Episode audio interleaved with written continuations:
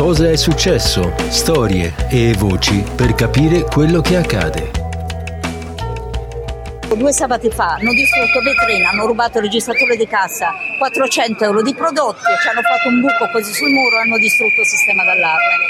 Abbiamo dovuto rifare tutto nuovo, però sono 3.500 euro di danno.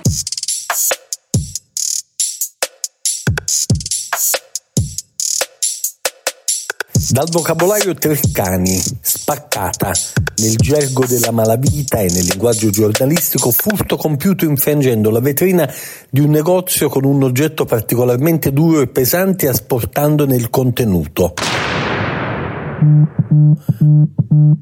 Mi chiamo Raffaele Palumbo e questo è Cosa è successo, storie e voci per capire quello che accade, il nuovo podcast di Controradio in onda il sabato alle 13.20 in coda al GR Nazionale e la domenica in replica alle 17.10 gratuitamente sulle app per ascoltare i podcast come Spotify. Come avrete capito per questa puntata ci occuperemo di quelle che si chiamano le spaccate, cioè di questa recrudescenza di furti con varie modalità per la verità in varie zone della città che sembrano però avere un epicentro dalle parti di Borgo Ognissanti tra l'istituto francese, la caserma dei carabinieri e altri luoghi importanti come il consolato statunitense, negozi spesso di lusso su una via più defilata rispetto ad altre vie importanti che hanno portato però gli esercenti di questi luoghi, alle volte anche storici,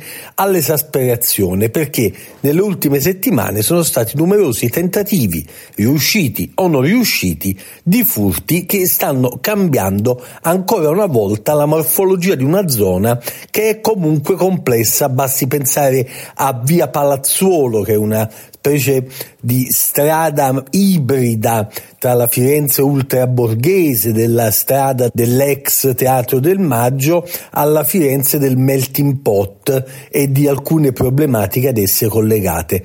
Ma la gente, per il momento i commercianti, è molto stanca. Vediamo sempre più gente un po' più pronta a fare certe situazioni, poi spaccano a parte tutte le vetrine. Da me ancora no perché ho la vetrina infrangibile essendo un'orificeria però sono, è pieno, pieno di, di, negozi, questo ad esempio, ora il parrucchiera qui, che gli hanno spaccato la vetrina da una settimana, ma a tutti prima o poi gli succede qualcosa, rubano cellulari nei negozi, creano, l'altro giorno ho visto rubare tre giorni fa una valigia a un turista, e, ma tante cose, succedono tutti i giorni qualcuno. E purtroppo siamo scesi in piazza anche se noi non siamo abituati a fare certe cose, però bisogna, siamo costretti, siamo costretti a, a fare questo perché non ci aiuta nessuno, però siamo lasciati da soli e il futuro non lo vedo molto, molto buono.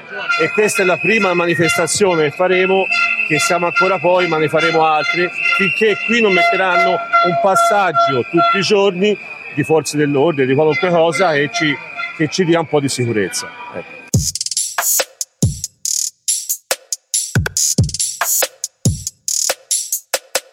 Come avete sentito dai rumori in sottofondo, queste voci, le voci che abbiamo raccolto per parlare dei furti, delle rapine, delle spaccate nella zona di Borgo Ognissanti, sono state raccolte durante una manifestazione. Una cosa abbastanza singolare, non è facile vedere manifestare i commercianti in maniera anche rumorosa, non è una cosa tradizionale della categoria, eppure sta accadendo, siamo ad un punto di svolta, lo siamo ad un momento particolare della città, continuiamo nelle testimonianze, passiamo dall'orefice, appunto la sentivamo prima nominare alla parrucchiera. Che non se ne può più, perché alla fine noi andiamo a lavorare per mantenere questi disgraziati, già abbiamo paura di giorno, perché sono già entrati tossici, ubriachi a chiedere soldi, a minacciare passi il giorno, ma uno non può andare a casa la sera, tornare la mattina e trovare i carabinieri, fino alle tre di notte siamo dovuti stare lì, con un negozio distrutto. Lì ti parte la rabbia da dire, ma noi che cosa stiamo a fare? Ma che governo abbiamo? Dobbiamo veramente difenderci noi. Io non ci impiego né uno né due, mi arresteranno, mi compro una pistola, il primo che entra lo lascio secco lì. Se lo Stato vuole questo, basta ci diano il via. Io non ho paura, però non ne possiamo più di dover lavorare per pagare 3-4 mila euro di danni provocati da altre persone e a questa gente non, ha, non sono puniti, fanno due giorni in carcere e domani li abbiamo già fuori e purtroppo sono in aumento. Visto che lo Stato non ci permette, non ci tutela, dobbiamo farlo noi, però ci deve lasciare fare perché a questo punto il, il, lo spray peperoncino non serve a niente. Una mazza chiodata te la do sulle gambe, quando ti vedo camminare con la carrozzina capisco che sei un bastardo, ladro. A questo punto cosa dobbiamo fare? Ma lei sono entrati, sì, quando? Certo, due sabati fa hanno distrutto vetrina, hanno rubato il registratore di cassa, 400 euro di prodotti, ci hanno fatto un buco così sul muro e hanno distrutto il sistema d'allarme.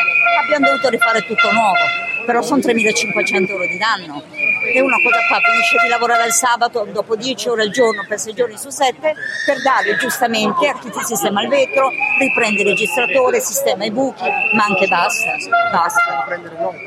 Non possiamo, c'è più che mettere gli occhietti ai bandone, il sistema d'allarme, poi dobbiamo dormire al negozio. Allora metto giù una branda, mi faccio trovare con un Kalashnikov e ti stendo dove sei. Forse era la cosa migliore, perché è una vergogna. Siamo all'osso, all'osso. Uno dice ma io scendo a lavorare per cosa? Non per me, devo scendere a lavorare per pagare i danni. Ma ne è una vergogna. In una via centrale come questa, non siamo in periferia che può dire signora lei ha aperto un negozio nel Burundi che cosa vuole? L'abbiamo aperto Firenze, in una delle città più belle al mondo e ci meritiamo questo schifo? Glielo dico da milanese, da milanese, è uno schifo. In stazione centrale è pieno di ragazzi di colore fatti di crack, pieni di buchi, ma che, che modo è? è una, non si può, non esiste, non esiste. In Italia non deve esistere.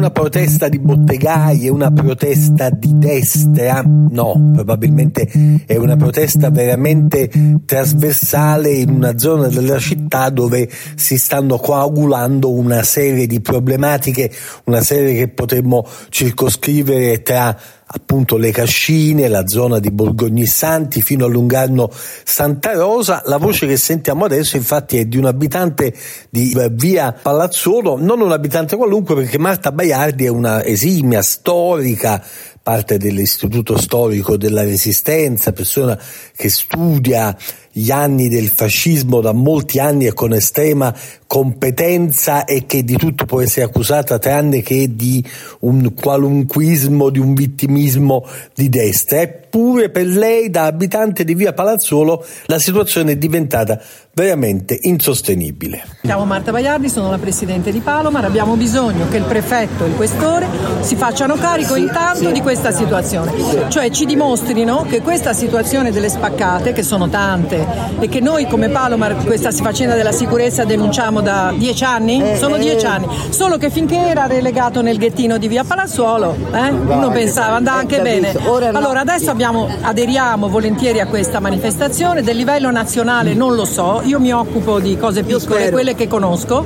E quello che conosco qui è che ora qui c'è bisogno di una stretta che riguarda le autorità pre- de- costituite, cioè non bastano i vigili, non bastano gli steward, no, no. che pure quando arrivano ci fa anche piacere, però noi abbiamo bisogno che prefetta, prefe- prefettura e questura si facciano carico. Di dare un segno. Il segno deve essere che queste spaccate, che ora sono quello, ma noi abbiamo un problema di spaccio enorme in via dei Canacci, abbiamo avuto l'angolo che noi lo chiamavamo l'angolo Sciagura, dove per fortuna è stato chiuso dopo quattro volte che la questura lo chiudeva, il bar caffè Palazzuolo dalla questura è stato chiuso, hanno chiuso due mini market, adesso è un angolo meno sciagurato di prima, però questo si chiedeva da 10-12 anni. Eh allora abbiamo bisogno di tempi più brevi e di vedere dei segnali. Io mi accontenterei di segnali locali veri cioè che qui si potesse passare tre mesi senza spaccate e che di là, che è una zona molto problematica e non ci sono le spaccate perché non c'è manco più negozi, che di là si badasse allo spaccio. Cioè lo spaccio deve essere, eh, gli fa forse piacere che ci sia un ghetto dove le persone vengono a farsi tutti i giorni. Noi abbiamo gente sui portoncini di via dei Canacci, per dire davanti al mio portone in via Palassuolo tutti i giorni fissi, con questa grande, con questa grande eh, diffusione del crack, che è un disastro registro nazionale. Quindi questo è quello che io personalmente come Palomar auspico, che ci sia intanto qualche segno visibile qui e sta alla prefettura e alla questura. Ma che riflessione fare anche alla luce della richiesta di ronde sempre più pressanti? La situazione è in realtà parecchio più complessa, come ci ha raccontato il presidente della fondazione intitolata ad Antonino Caponnetto, Salvatore Calleri. Non è solo la ronda, anche se istituzionale, perché la ronda istituzionale questi non hanno paura delle divise. Se parli con i poliziotti, io capisco la richiesta, eh, la trovo anche valida, ma non serve perché questi non hanno paura della divisa.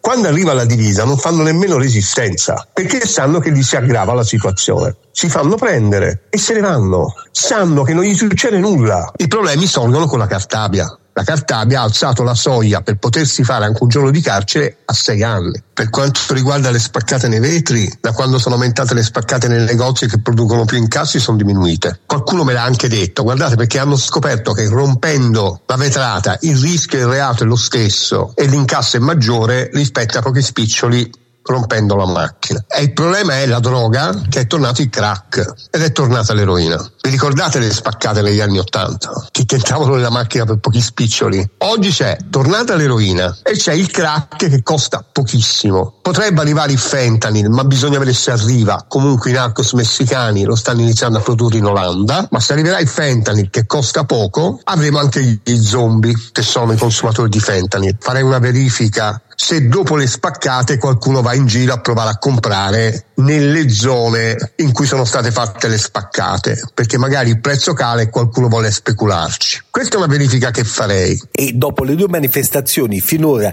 registrate, la questione non finisce qui. Con le voci registrate che ringraziamo da Andrea Montigiani, chiudiamo con due voci che raccontano di una mobilitazione futura, una mobilitazione nazionale, una mobilitazione che possa riguardare almeno tutta la città, una mobilitazione che possa farsi davvero sentire, che possa dare grande evidenza a questo problema in questo momento molto sentito.